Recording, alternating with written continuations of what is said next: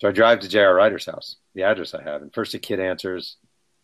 Then a woman comes to the door, and I tell her I'm looking for J.R. Rider. I'm a writer. And then J.R. Rider comes to the door, and he doesn't look happy at all. And he's like, "Who are you?" I'm like, "Hey, my name's Jeff Pearlman. I'm a writing a book about the Lakers, and you were on the Lakers." And he's like, "Whoa, you just show up at my door? Are you kidding me? You just show up at my door, bro? No, bro, no, bro. That's so no." Then he opens the door and he comes out. Definitely bigger than I am. like, bro, what the f- man?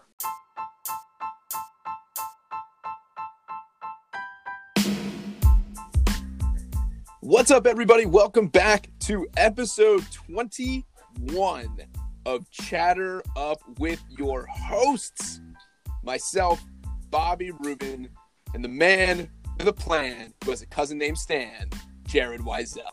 How you doing, man? Bobby, well, we said for episode 21 we were going to do the show drunk, so I am wasted. I assume you are as well. Yes. Wait, wasted or high?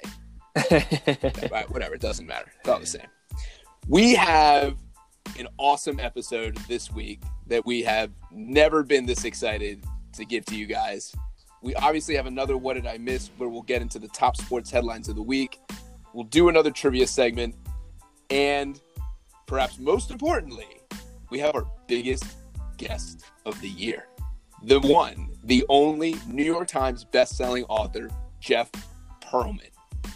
Jared, this is so exciting. Bobby, the people are going to love it. We love the interview. I think everyone's going to get a lot out of it. A lot of fun with Jeff Pearlman. So get ready. I'm ready. I'm set. And let's go. And let's chatter up. Week 21, Jared. 21 weeks we've gone through the top sports headlines of previous weeks. This week is no different. Let's jump right into it. What did we miss this past week, Jared? Bobby, we bring it every episode. Episode 1 through episode 20. We bring it hard every time. But you know who didn't always bring it hard this year? The Los Angeles Clippers, Oh. whose season ended last week in an epic collapse after going up 3-1 in a seven-game series against the Denver Nuggets in the Western Conference semifinals. The Clippers proceed to lose games 5, game 6, and game 7 again in an epic fashion. Not even really showing up, just getting completely blown out. Were you as shocked Bobby as I was to see just a complete no-show from the Clippers? Yeah. I mean, you and I spoke about this last week. From the beginning of the season, it felt like destiny to have the LA teams really do it, go to the Western Conference Finals and battle it out. And it all, honestly would have been really cool to see the Clippers do it just because they always feel like the little stepbrother to the Lakers for pretty much ever. And what I told you was that Kawhi Leonard had to be the best player in the game for them to win. He had to be the best. I don't even know if he was top four in that game. Him and Paul George combined for 24 points. Jokic was great, per usual. Murray was great, per usual. I wouldn't say it was a shocker just because the Nuggets are a great team and they already did it once. But to see the top two players on a championship caliber team like the Clippers basically not show up was at least a little surprising. For me, it was shocking. It really was. Watching that game seven, and the Clippers were up double digits in the second quarter, and then just got just completely railroaded in the second half. And I really watched that game thinking every time Denver's lead grew a little bit and the time continued to shrink, I just kept saying, okay, well, there's still 12 minutes left. There's still 10 minutes left. Like the mm-hmm. Clippers will mm-hmm. turn this around because as much as we ragged on them last week about playing as if they're entitled to be in the Western Conference Finals throughout the entire season, up until that point, anytime they needed to win a game, they did. Mm-hmm. And when they needed to flip the mm-hmm. switch, they were able to. And of course, Kawhi Leonard and Paul George have to take a lot of criticism for, like we said, just not showing up. I mean, zero points combined between the two of them in the fourth quarter with the season on the line. Now, it's hard to really get all over Kawhi Leonard because of his track record. Obviously, he's a two time NBA Finals MVP. He is, at worst, the third best player in the league behind LeBron or Giannis. You can make the case that he's the second best player in the league. I don't think after this anyone would say he's the best player in the league. But he's like we said, at worst number three. But Paul George really, I almost felt bad for him. I mean, look, it's easy to criticize Paul George. He wrestled his way out of Indiana, wrestled his way out of Oklahoma City to come to what looked like the perfect situation as the clear second banana. Didn't have to carry the team on his shoulders and just didn't show up at all. The stats don't lie. He was a complete non factor in game seven. It was hard to watch a guy that I think a lot of people going into the series would say this guy is at worst top 15 player in the league, and he, looked like a 15th man. And I think it's going to be a very long off season for Paul George. And I wonder what happens with Doc Rivers. Both Kawhi and Paul George are only guaranteed to be Clippers for one more season. They have opt outs after next year. So it's not as if they can just say, all right, well, we had a good first season. We'll build on that. And, you know, hopefully this leads to a long run of success. It could be over next year. And so the pressure is on the organization to get it done. And I wonder how that affects Doc Rivers. To an earlier point you made, I don't think that anybody's reputation and track record exempts them from criticism. For sure, Paul George, I mean, your heart goes out for the guy to a certain extent, but he just didn't show. But also, I mean, Kawhi's the guy. You said it yourself. Paul George's second banana. Kawhi's the guy, and he did not show. I mean, just not at all in a completely unacceptable way. Yeah, what happens to this Clippers team if they don't win next year? Or even if they do win? Either way, I'm not convinced that we'll see this same squad pass next year. Can they do it next year? I don't know. LeBron's another year older. Eventually, he's going to have to slow down, although it looks honestly like that's probably not true. But yeah, super surprising. Shame on Kawhi. Shame on Paul George. But honestly, a lot of credit. A lot of credit to the Nuggets, eh, who are again down in the series. But that's that's another topic. Speaking of that series, Bobby, we're now two games in. The Lakers won game one and scratched and clawed their way to win game two. A big Anthony Davis game winning three at the buzzer to put the Lakers up two nothing. At this point, with the Clippers out, with the Bucks out, the two teams that I think going into the playoffs, everyone would have said are the two biggest obstacles to a Lakers championship. Can and will anyone stop the Lakers at this point? The only team that I could see really pulling this off is the Miami Heat. Now, we have counted out the Nuggets twice now. So for me to say there's no chance of them coming back would be the most foolish thing. But I don't think they're going to do it. They had game two. Honestly, all they had to do was rebound. If they had rebounded that 1 3 at the end, they would have had it. Murray swats it out after not getting it. He blocks it, goes out of bounds. Davis hits the three short. I think the Lakers move on to the finals. I think they probably play the Heat. And like I've been saying for weeks, the Heat just feel like a team of destiny. I mean, come on. if there was a team this year that's going to do it, it's going to be the Heat. Do I think they will? Probably not. I feel like LeBron feels his window for winning a championship is rapidly closing.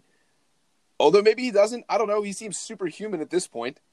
But I think the Lakers go to the finals. I think the Heat go as well. I think it's a really competitive series, but I think the Lakers take it in, in six. And that would be an awesome series. I think the storylines are obviously there. LeBron obviously left the Heat a few years ago on bad terms with Pat Riley. You have one team that everybody expected to be there with two of the five best players in the league, and you would have another team in the Heat that no one expected to be there, right? A team that I think everyone going into the season thought, okay, this is obviously a playoff team in the Eastern Conference.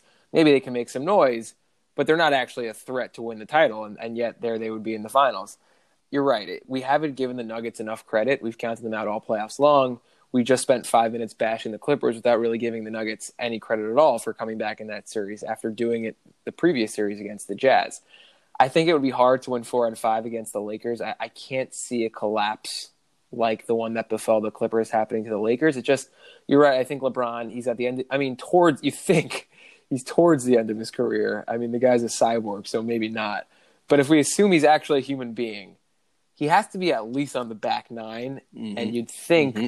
like we said, with the what the perceived two biggest obstacles out of the way, would smell blood and a chance to win another championship and add to his legacy. And so I, I, I think it would be hard for the Nuggets to do it.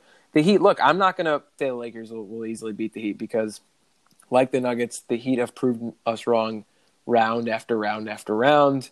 We both thought a team with Jimmy Butler as its best player could not win a championship, and yet here they are, up two one on the Celtics, going into Game Four tomorrow night. And that that series is certainly far from over. I would not put it past the Celtics to come back, but at least through the first three games, the Heat have certainly looked like the superior team. And so a Lakers Heat finals, I think, would be a lot of fun. It would be so fun.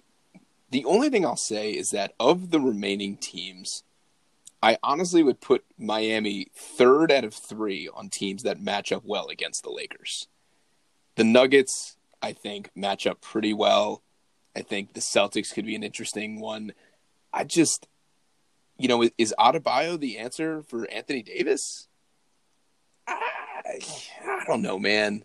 And like, who's guarding? I guess I guess Butler's guarding LeBron.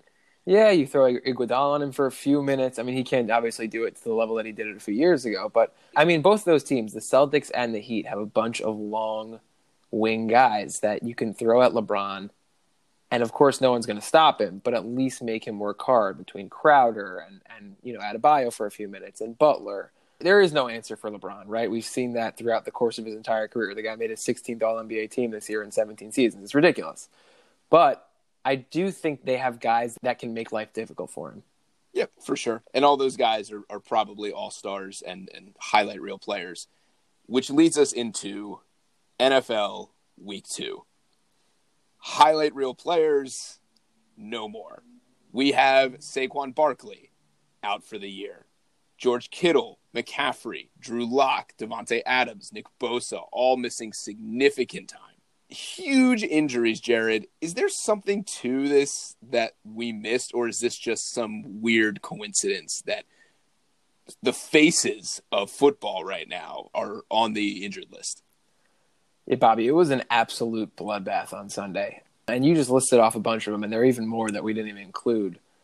The amount of notable players that suffered injuries, some obviously, you know, significant season enders like Saquon and Nick Bosa, some – you hope just short to intermediate term injuries like McCaffrey and, and Kittle and Davante Adams. But look, we'll never be able to prove it, of course. I can't help but think this has to do with the fact that this was the weirdest offseason in the history of the league, probably, right? I mean, no one knew if there was going to be a season. For a long time, it looked like there wouldn't be one.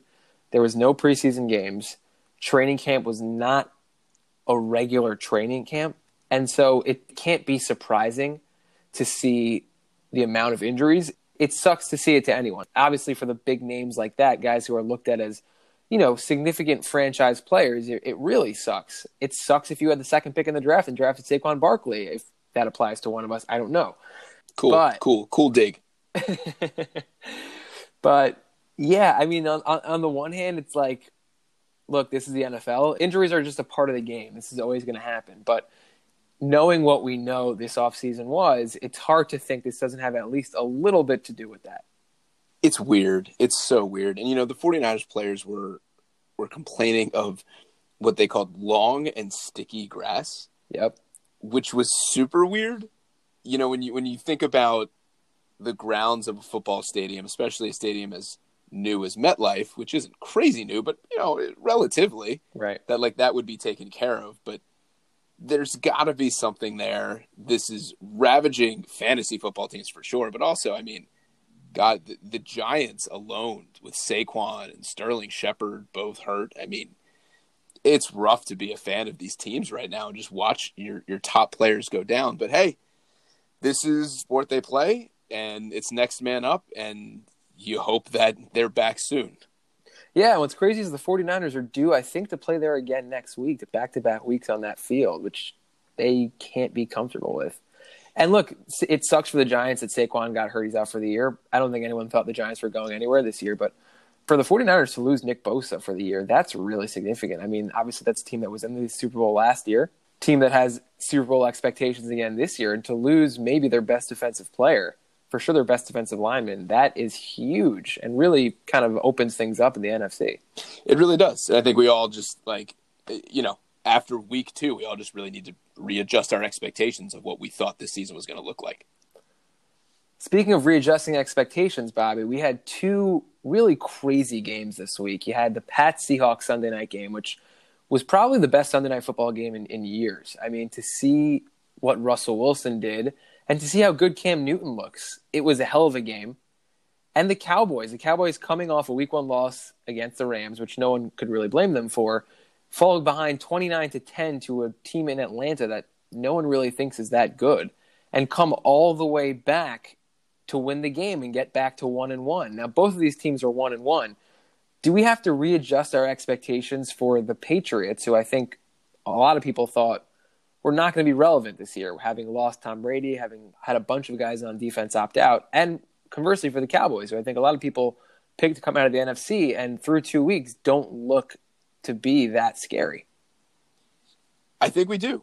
I think Cam Newton is being Cam Newton, you know, and he's a yard away from going 2 and 0.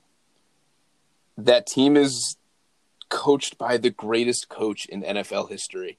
It's hard to count them out of any game. Do I think they're Super Bowl contenders? I didn't think it before. I don't think it now. But Cam Newton looks good, and his arm looks good. Clearly, he looks healthy. Good for them. I think the Cowboys, the Cowboys are something else, man. They lose week one, everybody's freaking out, and they had no business being in that week two game. It was just oddly reminiscent of when the Falcons were in the Super Bowl. It wasn't the same when they were up twenty-eight to three, but every, same idea that everybody thought the game was over then they outscore them 16 nothing. Then they get that crazy onside kick, and you're giving up 39 points. You're not going to win if your defense looks like that. You're just you're just not. Now, granted, that's not a trend, and neither is scoring 40 points. So, you know, you take it with a grain of salt. But I don't know, man. That Cowboys team does not look good. The NFC East looks bad. It looks really bad. So if there was a year for the Cowboys to be bad, I guess this is it. Hell, the Washington football team is tied for first place. Give me a break. I mean, I think the Pats look good. I think the Cowboys, we absolutely need to readjust our expectations. I am so happy for my guy, Cam Newton, who looks great through two games. And we'll see if this continues. But any team could have had Cam Newton this offseason for nothing. Signed with the Pats for a minimum deal and through two games, the guy looks to be back as one of the best quarterbacks in the league. And I think there are a lot of GMs out there who have to be thinking, wow, I can't believe I had a chance to get Cam Newton for nothing. And I stuck with Mitch Trubisky, whoever else you want to throw out there, guys that are just nowhere near what Cam Newton is. Now, is he going to stay healthy the rest of the year? Hard to say. I mean, the Pats are using him a lot in the run game. He's taking a lot of hits. He's a big guy and he can take it, but we'll see if over the course of 16 games he's able to hold up. But if Cam Newton continues to be Cam Newton, I do think the Pats are at least contenders to come out of the AFC. I mean, I, I wouldn't put them yet on the level of the Chiefs and the Ravens, but when Cam Newton's on, he's about as good as anybody. And when you have a coach like Bill Belichick and a quarterback like Cam Newton, you can compete with anybody. I agree. I think that's very true. But I think there's a large gap between the two teams you mentioned and everyone else. It's not to say that it can't happen, and if it could happen, it could could come under a Belichick team. But that Belichick team is going to have to have Gilmore stop everyone, and he didn't do that last night. He was exposed, and he was exposed by Russell Wilson, which conveniently pivots into our next point. Russell Wilson dominated again. And it's not to say that we haven't seen Russell Wilson dominate before, but he is on another level these first two weeks. Probably not sustainable, but nine touchdowns, nine touchdowns, and on absolute dimes, he is dropping it in there. The throw he had to David Moore, the throw he had to Metcalf, the four yarder to Lockett. I mean, he looked brilliant. He looked Mahomes level brilliant. Mr. Unlimited, Bobby. This might be the year that Russell Wilson wins MVP. Look, it's only two games, so it, would be ridiculous to, to make proclamations after two games of who's going to win MVP and who's not going to win MVP. But through two games, Russell Wilson has been by far and away the best quarterback in the NFL. And you heard them talk about last night on the broadcast that he has never gotten an MVP vote before, which, which is an so amazing crazy. stat. I mean, the guy crazy. You know, there may not have been ever one year where he was definitively the best player in the league, but he has, over the course of his career, continuously been one of the three to five best quarterbacks in the NFL. And for a guy like that to have never gotten an MVP vote is amazing. And he continues year after year after year to just prove doubters wrong that he does belong in the conversation with guys like Patrick Mahomes. I mean, look, I think he's probably the second best quarterback in the NFL right now behind Mahomes. You can make the argument that Lamar Jackson is number two, and he's obviously the reigning MVP. But if we're looking at track record and how the guys are playing right now, I think at worst, Russell Wilson's number two. Is there an argument to be made that if you're a team that's down five with two minutes to go and you can choose any quarterback, that you would choose Russell Wilson? Is that a legitimate argument that anyone can make? I think so. I mean, he he seems to never make mistakes. He always makes the right play. He always seems to know where to go with the ball, and that's exactly what you want from someone in that type of situation. And he's mobile. You know, I mean, he'll go through his second, third, fourth, and fifth read, and he won't see it. He'll read again, and then he'll figure out a way out of the pocket around the line and scramble for four or five yards, which either is a first down or brings him pretty darn close. He's such a gamer and, and the fact that he's never received an MVP vote is absolutely absurd. Russell Wilson played part of his college career at the University of Wisconsin, Bobby. And the University of Wisconsin sounds like we'll be playing football again this year as part of the Big Ten's return to college football. Obviously, we know about a month ago, the Big Ten announced that there would not be a football season this year. And it would, they were criticized a lot and in the last few weeks, there's been a lot of pressure as more games have been played in the NFL and in college. There's been a lot of political pressure. And it looks to be that the Big Ten will actually be coming back this year and playing football. Does this surprise you, Bobby? Does it surprise me? No. Does it disappoint me? Yeah, I'm disappointed. I felt like they were doing something special because, as a Maryland Terrapin alum and fan, I thought it was cool everybody else is playing, and them in the Pac 12 were not. And now they're coming back, and it just looks dumb. I don't know, man. I don't know what else to say about this. I just, I feel dirty being a part of this. It just, it doesn't feel good. I know everyone else is playing, but I don't know. It's weird. Yeah, I mean, it's obviously a money grab. They saw all these other schools playing and, and making money. And we've talked about before in this podcast how much money is being lost due to the pandemic. And it hurt, and it's hard for colleges. You know, they, they make so much money off these football programs. It really supports a lot of the other sports. And so I could understand just from that perspective why it's important to have football back. But it just makes them look so ridiculous. For some reason, they had to be the first to announce they weren't playing. And now, after watching everybody else play, it just looks like they're bowing to the pressure of saying, like, oh, you know what? Actually, like, maybe we were wrong. Maybe, and maybe they should be commended for that in an ideal world. You know, if they thought, all right, you know, their answer this week has been, well, a month ago we didn't think it was safe. Now that has changed. You know, we have more answers. We've talked to more people. We we actually think it is safe to play. Is that true? Probably not. I'm sure, like we said, it's just a money grab.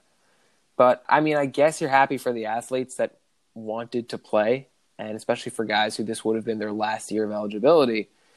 It's I don't really know how to feel about it, Bobby. It's it's it's a catch twenty two. Feels shady. But speaking of money grabbing, and we'll make this the last thing. The MLB is talking about keeping these expanded playoffs, eight teams out of the American League, eight teams out of the National League, beyond this weird sixty game season. You in or out on this, Jared? Hate it. I hate it so much. And I was someone who when this weird 60 game season started said like try everything you want. Who cares? Like this season is just an experiment anyway. Just try any crazy idea and maybe some of these things will be good. And you had people on the other side who said look once these things are tried it's going to be hard to get them out even if you don't like them because if it makes more money for the owners they're not going to want to give it up. And that's exactly what we're seeing here. I don't think anyone really thinks this is a good idea in terms of the quality of baseball I've told you before, I think my New York Mets are god awful. They do not deserve to be anywhere near the playoffs, and they're not going to make it. But they shouldn't even be in the conversation at this point. Their season should have been over relevancy wise weeks ago. And it's not because of the stupid expanded playoffs. And I understand the point of, well, you keep all these small market teams in it, And so people in these cities that usually would never have a chance to compete with the big boys, now they have a shot to get into the playoffs. And maybe that means less teams tank. I hear that. I just I can't get behind the idea of seeing a team that really has no business being in the conversation getting into the playoffs. Yeah, I, I'm with you, man. I mean, the Orioles are. I maybe as of today they're mathematically out of it, but it was very. They might still be in it, and that's a joke. That team should be nowhere near the playoffs, and it's it's just such you know a three game series. If it was the Orioles and the Rays as the number one and the number eight seed, I mean, the Orioles could win a three game series. You could win two out of three, and it's a shame that that has to happen. I mean, I hate it. I'm not a fan. I agree that it was a good thing to try everything this season, but once again, Rob Manfred just looks like an absolute fool. All right, Jared, this week we have a very special guest. Really excited about it. You ready? I am as excited as you are, Bobby. Let's do this. Let's do this. So this week we have, as promised, Jeff Pearlman. He is a New York Times bestselling author of seven books. He is a former Sports Illustrated senior writer, where during his time he was also the author of that infamous John Rocker interview. He is a former ESPN.com columnist and a former staff writer for Newsday and the Nashville Tennessean. He contributes to the Bleacher Report and CNN.com, and most importantly, he has a brand new book coming out called Three Ring Circus Kobe, Shaq, Phil, and the crazy years of the Lakers dynasty. It comes out tomorrow. Jeff, how's it going?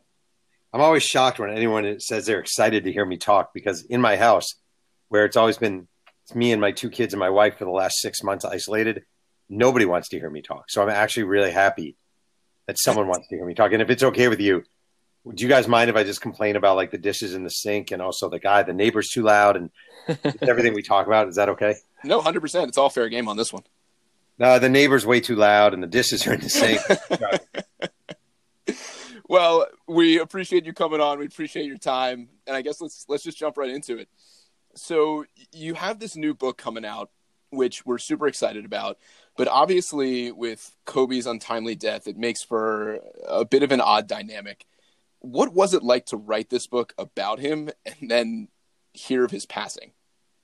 It was really uh, jarring and off-putting and upsetting, just as much, much more of a human being hearing about someone dying and leaving behind three kids and a widow. And um, it's a million times more about that. Like I can't stress that enough. And I'm not just saying that.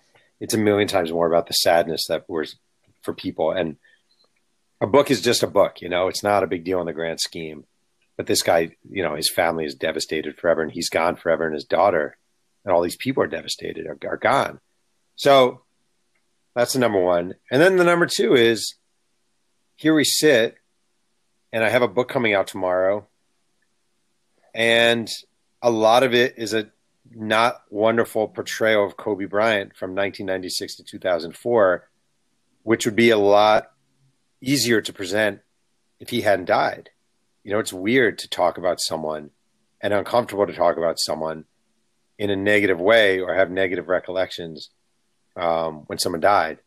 And I don't, I don't have a cure for that. That's the thing. Like, I don't, people are like, well, you can do this or you can do that, or maybe don't include Eagle, Colorado, or maybe more time. We need more time. it's like, well, it's been almost nine months. It's not a small amount of time. And how can you write about uh, 96 to 04 and not include Eagle, Colorado? Not, so I don't, I'm as confused by it all as anyone. I don't quite know how to, how to deal with it. Jeff, I think you'd agree that people are more willing to talk about um, people who are still alive than people who, who have passed on already. So I'm wondering if anyone reached out to you, anyone you had spoken to in writing the book after Kobe passed and, and asked you, you know, or even just expressed some regret or concern about something that you that you were going to put in the book. And, and I just wonder how different you think the book would have been if you had been still in the process of writing it when Kobe passed. That's a great question. Um, I had one player who read the book. Not after it was done and everything. I never show people before it was done, but it was done. And he asked for a copy, and he'd been really nice, so I gave him a copy. And I won't use his name just out of for his privacy, but he he wasn't so positive about Kobe in the book, and he was he was definitely a little nervous about it. You know, he was a little shaken by it because it's just different. It's just different. It's different when you're talking about someone and they're no longer here. It's just uncomfortable. And the truth of the matter is, I would say sixty percent of the interviews in this book are different. Um, that's just a guesstimation, but are different if they're done when Kobe is is dead, especially when he's recently died. So if I talk, is Samaki Walker going to delve into the details of a fight he had with Kobe Bryant uh, two weeks after Kobe Bryant's gone? I don't really think so. You know, and I, I understand that. So it it's definitely a drastically different book if it's done at a different time. There's no doubt about it. If we if we pivot here a bit and get into really the meat of the book, you know, given the well documented tribulations of Kobe and Shaq and the things they went through, do you think any other coach would have had the same success that Phil Jackson did with those kind of combustible elements, or was this really a uniquely Phil Jackson success story? I'm going to be unsexy in that answer and say, I'm sure there are some coaches who could have done okay. You know, it's not like there are other great coaches out there. Like, would Pat Riley have handled it well? Yes, I think Pat Riley would have handled it well. You know, there are certain really great NBA coaches who just get the read in the room and understand how to do. Like Doc Rivers, I think Doc Rivers was built for this kind of mm-hmm. situation, mm-hmm. but not many. I mean, the problem is like there's a balance between leaving it alone and letting the players be players and intervening so they know all right it's enough and it's a really fine balance like when kurt rambis was the interim coach players just it drove them crazy how much he coddled kobe bryant when del harris was a coach it drove players crazy how he would just talk and talk endlessly those guys are both smart basketball people but they had little things and Phil Jackson just he was the right guy at the right time, where he knew hands off was the way to go, um, and that's kind of how it was. So uh, there are other could have worked with other coaches, of course. There are some coaches who would have worked, not that many though. Jeff, the NBA obviously now um, in the modern age, given all the technology and social media and things like that, is a very different kind of beast than it was, you know, 20 years ago during the during the meat of this dynasty when you know, the only if you're living on the East Coast, like the only access you had to Laker games was a couple of nationally televised games and Sports Center highlights, and, and that was mm-hmm. pretty much it. Right. Do you think, you know, if if we if we put them in a time machine and, and bring this to today, and where social media is such a big part of of what the NBA is, do you think this kind of this team blows up even earlier than it did, or you know, I, I wonder what what kind of impact you think that might have had. You know, it's weird because it wasn't it's a weird little time frame. It wasn't that long ago. Like this doesn't feel like that long ago. And then you're like, wow, that last year was 16 years ago. That's a pretty good chunk of time. Um, I think uh, Shaq is made for the modern era. I really do. I think he's made for social media and made for retweets and Instagram posts and TikTok videos and blah blah blah. That is all him.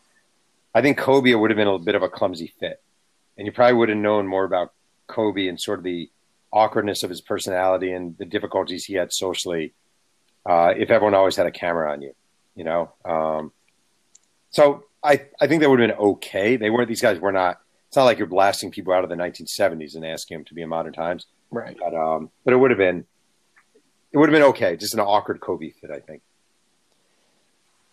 Given that the book deals a lot with Kobe and Shaq's feud, you know, I, I don't know if you want to give away too much of the book, but how how did this feud start? Like, what was the starting thing of this? And then at the end, what was the I guess the straw that broke the camel's back that led to Shaq getting traded to the Heat? Yeah. So um, I don't know if you could say there's an official official beginning, but you know, Kobe shows up in his first camp. He's super cocky, self assured. Um, when all the players introduce themselves, this is in Hawaii, 1996 they go around the room. Hey, I'm so and so. Hey, I'm so and so. And Kobe goes, Hey, I'm Kobe from Lower Merion. And uh, just to be clear, ain't nobody here gonna punk me. And he was 18 years old. Not only was he 18 years old, he wasn't even able to participate in camp because he had broken a, a wrist playing pickup in Venice Beach, which is like the dumbest injury of all time. You know why? so it wasn't great. And then Shaq nicknamed him Showboat early on, and that was not a compliment. It was, you know, look at this guy always trying to do a million things on his mm-hmm. own. He was a Kobe was a tough rookie for Del Harris, a really tough rookie. Del Harris deserves a lot of credit because Kobe was not easy, and he. It's weird, like Kobe. If you think about it, Kobe Bryant, and Jermaine O'Neal entered the league at the same time, both out of high school. Jermaine O'Neal goes to Portland. He absorbs everything. He doesn't make a peep. He doesn't complain. They play me five minutes. If they play me no minutes, it's okay. I'm a rookie. I'm out of high school. Kobe expected to start. He looked at Eddie Jones and thought he was better than Eddie Jones. He was asking Del Harris, "Are there plays when you can clear out Shaq and have me post up and get me the ball?"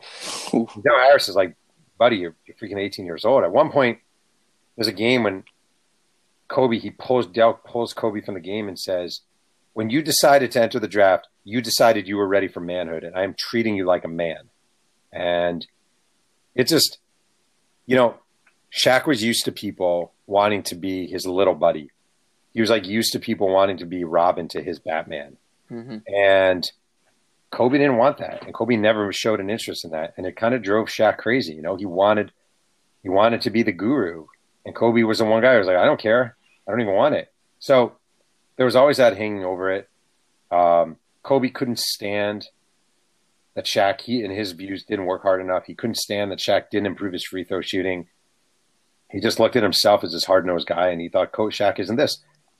And that was for years. And then when you go to the end, I mean, that last season is the craziest season ever. 0304 is one of the weirdest basketball seasons ever for a single team.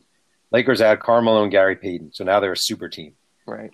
Shaq wants his contract renegotiated. Jerry Buss isn't budging. Phil Jackson wants his contract renegotiated. Jerry Buss isn't budging. Um, Kobe is a free agent who is basically going to the Clippers and has decided he's going to the Clippers. Um, meanwhile, he's been flying back and forth from Eagle, Colorado to find out whether he's going to go to prison for 20 years for rape. It's a crazy time. Kobe is, in, is furious that Shaq never called him during the trial in the offseason. He's just upset. He's really hurt by that. He thinks Shaq is just out of shape at this point and gone. And there is a moment um, after they lose game five of the NBA Finals to Detroit when Kobe says to Kareem Rush, his teammate, he says, if that guy, I am not playing with that MF ever again. and that was it. I mean, that was it. Jerry Buss basically had to make a decision. I'm either keeping Kobe Bryant or losing him to the Clippers in the same building we play in, or I'm trading Shaq, who's a little long in the tooth and a little out of shape, getting rid of Phil Jackson and moving on with this Kobe centered plan. And that's what they did. It was super messy and awkward. It's crazy. I can't even imagine Kobe Bryant in a Clippers jersey, Bobby. That's absurd.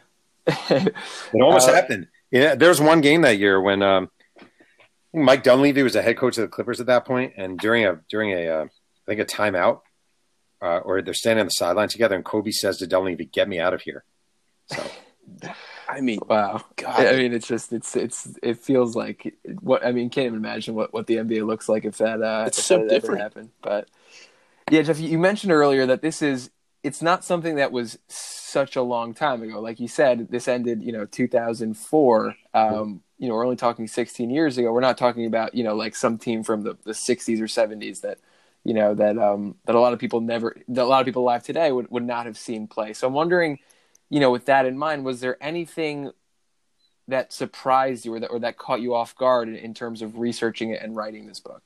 See, now if I were, uh, it would have to be a pretty bad. I'd have to be a really bad journalist to have the answer be no. Like imagine if I was like, no, nothing. know exactly what I expected. That's what, you know. No, um, I mean, you know, it's funny. I've been doing a lot of promoting for the book, and I try not to tell the same stories because there were so many things that surprised me here.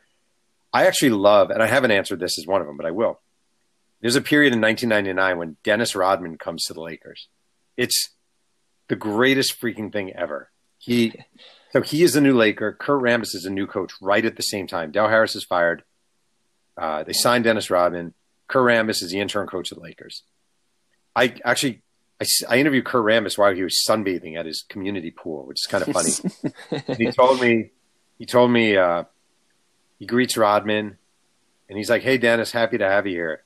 And Dennis is like, "Yeah, coach. So um, I just need a few a few weeks in Vegas before I start playing, so I can clear my head. Is that cool with you?" And Kurt Rambis is like, wait, what the fuck are you talking? You just signed up to be on the Lakers. Like, I'm in Vegas. And then like Ram, uh, Rodman is the only guy any of these guys ever met who would shower before the games and not after. He literally would shower before the game and not after the game. That's such a Rodman thing to do. Such a Rodman thing to do. And he would, um, you know, he would just show up and take naps on the court. He would do these really deliberate things like show up if you had to be there, he was always testing you, but for no real great reason. Like he loved testing his coaches.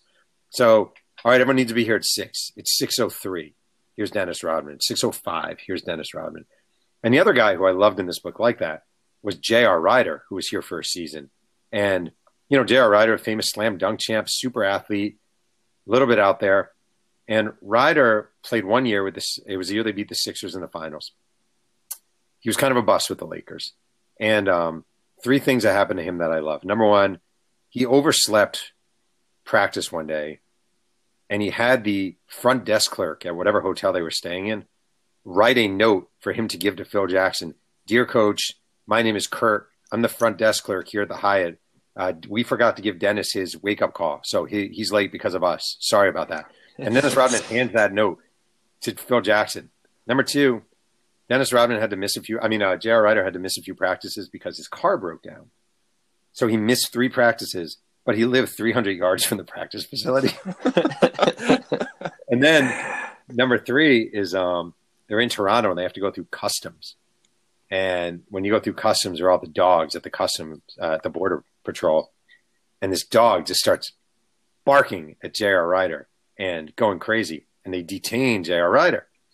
And it turns out he wasn't detained; he had no marijuana on him, but his tracksuit smelled so much like marijuana that the dog went crazy, and they actually detained him at customs. Oh that is all of that is insane. Yeah, he's the best. He's one of my favorite characters. Did you? I don't know if you. Did I tell you how I got J.R. Rider for this book? Did, no, no. Oh, it's one of my. So, I had an address for him, but not a phone number. And J.R. Rider, when he was in the NBA, first of all, J.R. Rider's super smart and a really nice guy actually, but he's a little out there. And during his hmm. time in the NBA, I have at least two instances where he told reporters he would drive up to a reporter who he was mad at and say, "I know where your family lives," and oh my god. So, so I had an address but no phone number for J.R. Rider. and I was going to be in Arizona, so I decided I would knock on J.R. Rider's door. So I drive to J.R. Rider's house, the address I have, and first a kid answers. Then a woman comes to the door, and I tell her I'm looking for J.R. Rider. I'm a writer. And then J.R. Rider comes to the door, and he doesn't look happy at all. And he's like, "Who are you?" I'm like, "Hey, my name's Jeff Pearlman. I'm a writing a book about the Lakers, and you were on the Lakers." And he's like, "Whoa, you just show up at my door." Are you kidding me? You just show up at my door, bro. No, bro. No, bro. That's so no. Then he opens the door and he comes out. Definitely bigger than I am. Like, bro, what the f- man? That's not. That's so not cool. You don't. Then he sees I have my last book was about the USFL and I'm holding it just to prove I'm somebody, a writer. Yeah. He goes, "What's that book?" I was like, "Well, it's a book I wrote about the USFL." He goes, "That's Trump, right? Trump owned a team." I'm like, "Yeah." He's like, "What are you working on now?" It's like I'm doing a book about the uh, the Shaq Kobe era. You know, you played there. All right, bro. I'll talk to you. I'll talk. To you. gave me two hours on the phone. He couldn't do it right there. He gave me two hours on the phone, and he was great. That's incredible. Also, props to you for just showing up at the door. That's great. I'm either. I probably knocked. I, I tell people this. It's one of my things. I have a lot of flaws as a journalist that I'm happy to list. I like knocking on doors. I like the nervous energy mm-hmm. of knocking on a door and not knowing who's going to open and what's going to be there. It is something. It's the equivalent for me of like riding a motorcycle or skydiving. You know, it's such an adrenaline rush. It yeah. is. It really is. And then when it works, it's awesome. When it doesn't work, it's still okay. When nobody answers, it's just like, oh, well, that sucks. It feels like between that story and, and interviewing Kurt Rambis at his community pool, there might be another book just about how you got these guys to talk about your book. well, my Phil Rambis stories. Do I, I mean my uh, Kurt Rambis? Do you want to hear Kurt Rambis? Absolutely. So Phil Jackson lives in Montana, and I didn't know how to get him, but Jeanie Buss, the owner of the Lakers, very nice person, used to date him. So I just texted her or I emailed her, and I was like, you? I'm having trouble getting Phil. Do you have any advice?" And she said, "Well, let me see. I'll email him." She writes me back, and she said. Um, all right, Phil said you can email him. I emailed him. He wanted to do it over the phone. I said, uh, how about can I come out and see you in Montana? He's like, all right, yeah, sure. Come out, meet me at a coffee shop. We'll meet. I meet him at this coffee shop. We sit down. I'm like, first of all, I want to thank you for doing this. And he goes, I'm not doing it for you. I'm doing it for Jeanie. and I'm like, well, this isn't going to last long. and he goes, I thought I would take you for a ride around Flathead Lake. like, all right. Three hour ride, I think, around Flathead Lake. We stop for lunch. we're driving. It's great. It's beautiful. He's just showing me around. Then he's like, "You want to come back to my house? We can keep talking in my house." All right, I'll go back to your house, Phil Jackson. I go back to his house, sitting on the patio. There's like a, at one point, there's a stray cat walking around, and we're in rocking chairs, and Phil Jackson accidentally rocks his chair over the cat's tail. And the cat goes meow, and Phil Jackson's like, "Oh my god, sorry." Then he takes a nap. I just want to say for the record, I was once with former Met pitcher Jesse Orosco when he accidentally ran over a cat in a Humvee. So, oh my god, you don't want to be with me when when you're if you're a cat and I'm interviewing someone. So very, very unlucky. Yeah. So um, then he's like, we're done at his house. He's like, yeah, I think I'm going to take a nap. Um, you want to meet for dinner later? He's like, great. Met for dinner later. So I basically won the like spend nine hours or eight hours with Phil Jackson in Montana. It was one of the coolest days of reporting I've ever had. That's wild. All right. Well, that's incredible.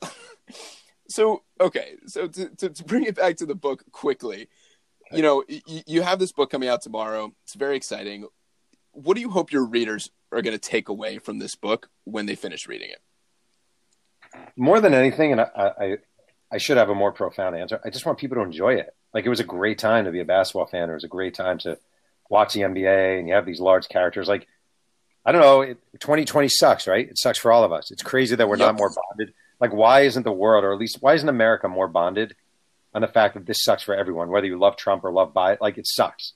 It's a year. Hundred percent. Right, and it sucks, and we're not bonded over that. It actually drives me crazy. So here's a good idea whether it's my book or someone else's book or whatever, like read a book, enjoy, like kick back, have a beer or soda or whatever, or coffee, and just like read a book for a few hours. And if you get some enjoyment out of it and it, a little escapism, I don't have any, I'm not really looking for anything else. I'm not looking to change the world.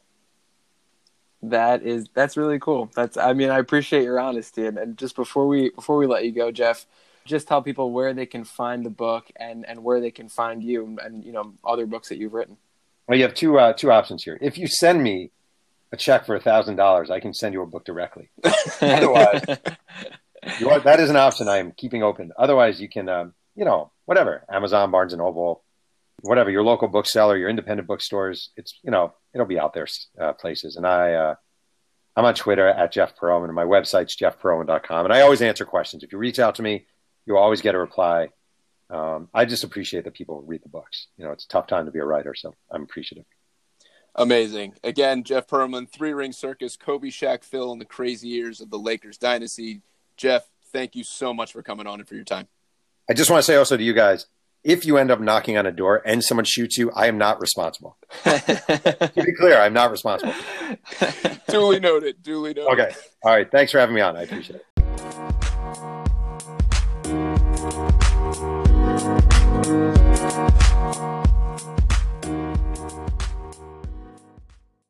Bobby, it is that time of the week again.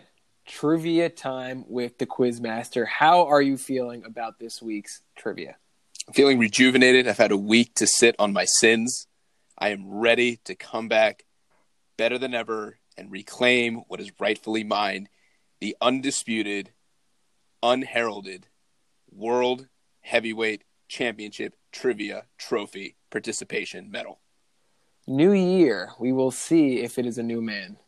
And with that, I will bring in the Quizmaster to tell us exactly what we will be doing this week.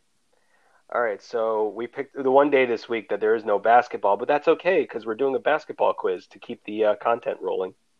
Fantastic. Let's do it. Uh, so it's nice and simple this week. We go back to the old three three strike format.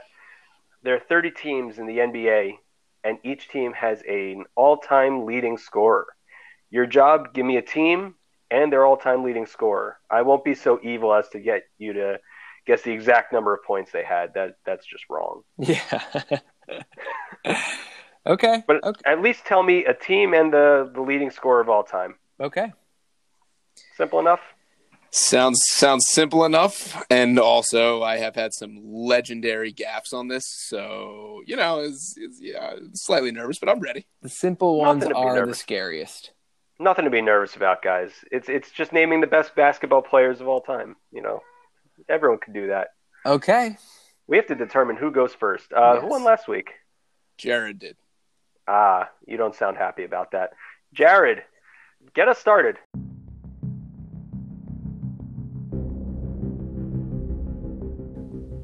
Okay. This is an easy one. I'm going to go simple off the bat. The Utah Jazz leading scorer is Karl Malone. Yes, it is the mailman. And and just to clarify, it is the all-time leading scorer of a of while he was wearing that team's uniform. Right. So if there if the guy played for two, three, four, five teams, but and is the top scorer of all time, he won't count. Okay. Okay. So I uh, I don't think his two years elsewhere will make a difference. Chicago Bulls, Michael Jordan. Yep, and yeah, it did not make a difference. And the Wizards' all-time leading scorer is definitely not Michael Jordan. No, I would not think so. But I do think the New York Knicks leading scorer is Patrick Ewing. That it is. That it is. Bobby, keep it rolling. Okay. All right. So this is there's like a couple guys. Is the Indiana Pacers leading scorer Reggie Miller? Yes, it is. That's uh, somebody's been watching the dance, the Last Dance lately. you go. It's a great. It was it was a lot of fun. I will say it was a good show. Good watch. Fantastic. Good A content. lot of lot of memes. I will say that the Miami Heat's leading scorer is Dwyane Wade. That is correct. Bobby, care to wager a response? I do care to wager a response. I just want you to know I'm thinking about the Lakers and I'm staying away from it for obvious reasons. Yeah. I'm not touching that yet. Let's see here. Who else we got? An easy basket. I mean, you should just go for it. Uh, it's not an easy basket. Not going to touch that one with a 10 foot pole yet. Oh, Uh, um, okay. All right. Let's do. Is Philadelphia's leading scorer of all time Allen Iverson? It actually is not. Wow. Let's strike one. Are you All going right. to tell me who it is? No. because I could guess it. Okay. Yeah, go for it. Wait, And I, honestly, I would have guessed Iverson, but I'm not. I'm going to hold off on that now because I have to think that the Cleveland Cavs leading scorer is LeBron James. Uh, yes, it is. And going back to Allen Iverson for a second, I just saw him on a commercial. He doesn't look like he's aged one bit. It's really amazing. Although, when was the last time he played basketball? it's been a while. Been a long time. It's been even longer since he's, pra- he's practiced. Uh, Bobby. Nice. Yeah, right? Okay. Okay. All right. There's just there's a bunch here that I think I know, but I'm not convinced. Okay. How about how about the Dallas Mavericks? yeah. How about the Dallas Mavericks? How about Dirk Nowitzki? How about Dirk Nowitzki? All right. That's a good one. That's a good one. Yeah, he's up there. Okay. I will go back to Bobby's one strike. And I- I mean, this guy has to be the leading scorer for somebody. Let's say it's the, I guess, the Sixers slash Warriors. Let's go Wilt Chamberlain. Okay, now I'm going to need you to clarify. Okay, okay, okay. This this is makes a huge difference. Well, As in, pick a side, pick a team. The right. the I mean, Philadelphia Warriors and the Philadelphia 76ers are different franchises. fine. Then I don't want it. Then I don't want to do Chamberlain for the Sixers. I'll go with him for the Warriors. That's correct. Okay. Nice work. That was Nice very close, though. Jared, you were toeing a very fine line. Mm-hmm. I hedged a little. Can I ask a clarifying question? You may.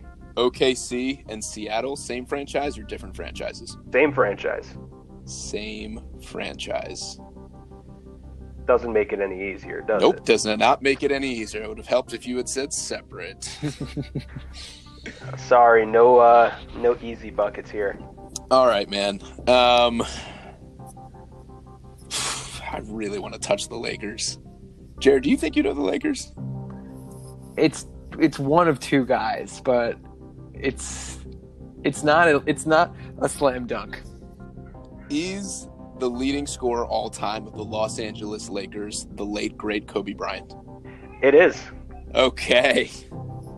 Okay. I I know who you were thinking it was, and there's a good reason why he wasn't, and it, it may come clear later on. Yeah, that's a hint. Yep. Okay. Um, who else do we have on the board that would be easy? I, I like what you did with Nowitzki, a guy that played in one place forever. Mhm. Well, let me ask you a question, Tuck. Yeah, sure. Like, are the New Orleans Pelicans are they associated with somebody else here? Uh, I'm going to say no because they the the Charlotte Hornets did come back, Right. and I right. believe they took the history. It's like the Cleveland Browns kind of thing. Right, right, right. Okay. So, so unless I'm misunderstanding you, I'm going to say that the leading scorer for the New Orleans Pelicans is Anthony Davis. That's correct. Mm-hmm. Mm-hmm. Nice one. Nice one. Okay. Yeah, it was a good one. Uh, Bobby, you have one strike, and that's all we're really counting here. The Bucks are interesting. The Celtics, I'm Mhm. frightened of. Oh boy. a lot of the easy ones are no longer on the board. Yeah. Yeah. There's yeah. some that are gettable. There's some that you have to reach for. Toronto's also an easy, uh, not an easy one, an interesting one. He wasn't a scorer. I, oof. Oh man, I don't know, dude. Let's go with okay. So to be clear, Brooklyn Nets, New Jersey Nets, same, different. Absolutely the same. Absolutely the same. Okay. Leading score. Oh man. And then there's the Seattle and the Oklahoma City one. Ah, I mean, how? Oh God. All right, I'm gonna I'm gonna throw a wild card out there, and this may come off terrible, and that's okay. I just feel like he was there for a while and did some good stuff. Okay. Is the leading scorer of the Toronto Raptors Chris Bosh? Strike two. That's what I figured. I'm I'm going to jump piggyback that and say it's Vince Carter. Ah, strike one to Jared. Damn. Wow. It is neither of those two men. Wow. Okay. Okay, here we go. I gotta. Oh man, Don't dwell on just the Raptors, though. There's a few other teams that Yep. we haven't gotten to. I know, I know. Is the leading scorer of the Minnesota Timberwolves Kevin Garnett? that is. That's a good one. Another good one for Bobby. Yeah, he was there for a long time. Yeah. Yeah. He was the team for a long time.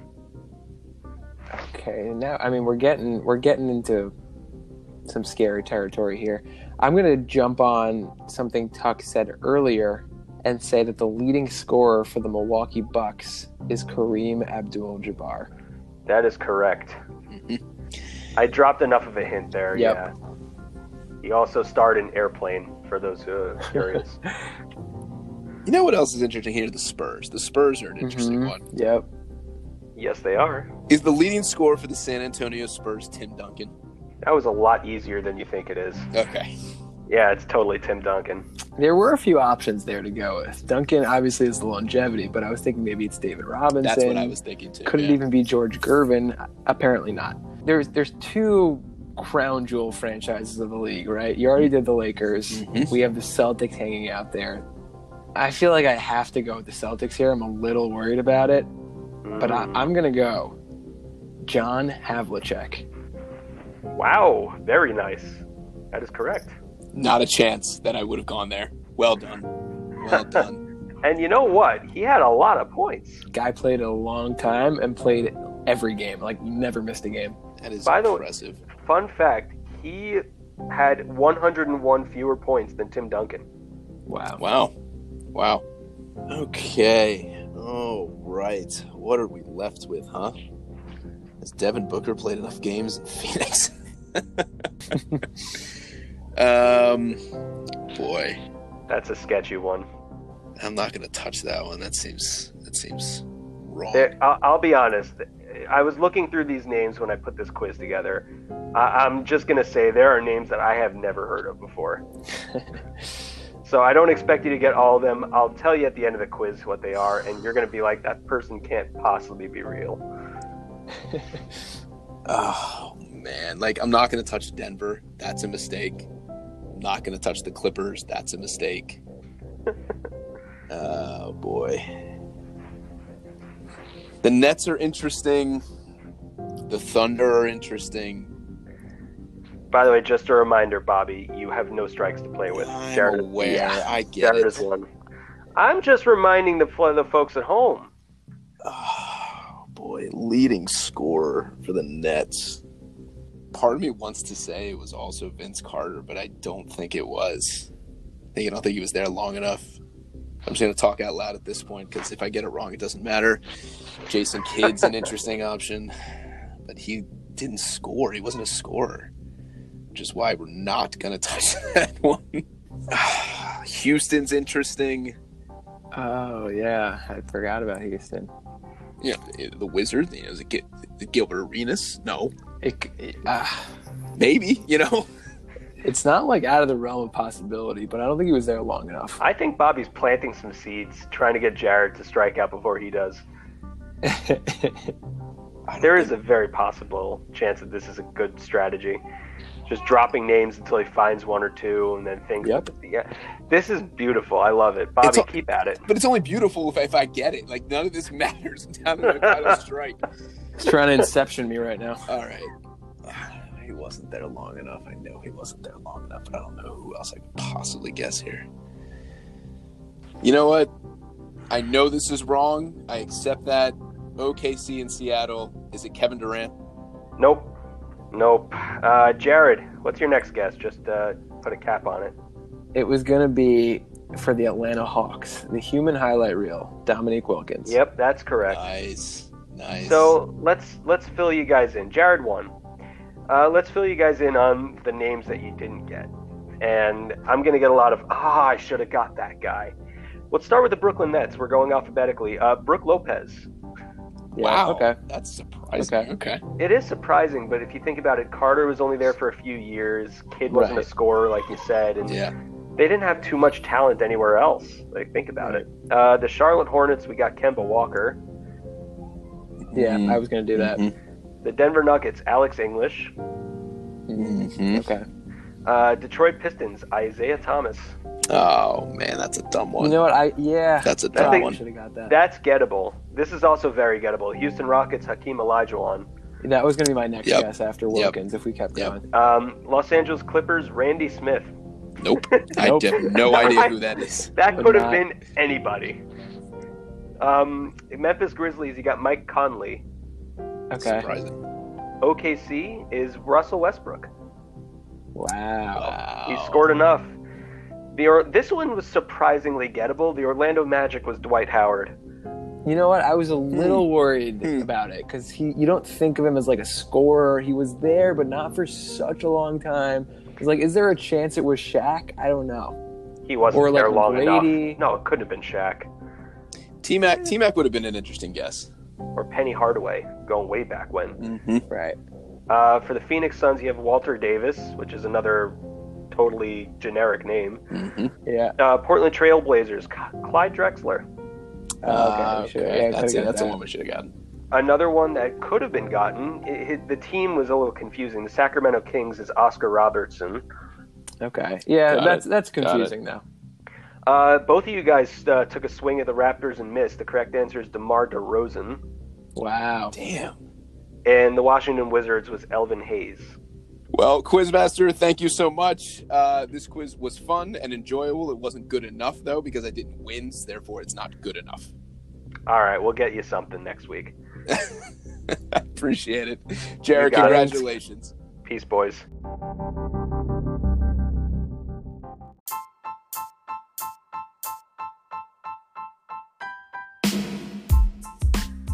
That is it for this week.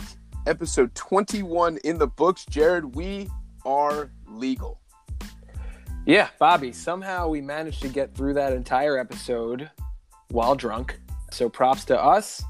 I don't know how we're going to top it for episode 22, but I could promise you, listeners, we will. You're not going to want to miss it. Next week, another What Did I Miss? Some more trivia, some more fun and games. Tune in. Don't miss it. It's going to be great. Yeah, and we of course want to thank the Quizmaster for giving us his time this week, and of course, huge thanks to New York Times bestselling author Jeff Pearlman for giving us a few minutes of his time. Go out and buy his book, Three Ring Circus. comes out. By the time you're listening to this, actually, it'll already be out. So get on Amazon, buy it. I promise you, you will not regret it. You can find us on Twitter at chatter underscore up. You can find us on Instagram at that same handle at chatter underscore up. And you can send us an email at chatteruppodcast at gmail.com. We'd love to hear from you. The podcast grows older. The podcast grows better. Jared, I'll see you next week, man. Let's do it. Let's do it, and we'll see you all next time on the next Chatter Up.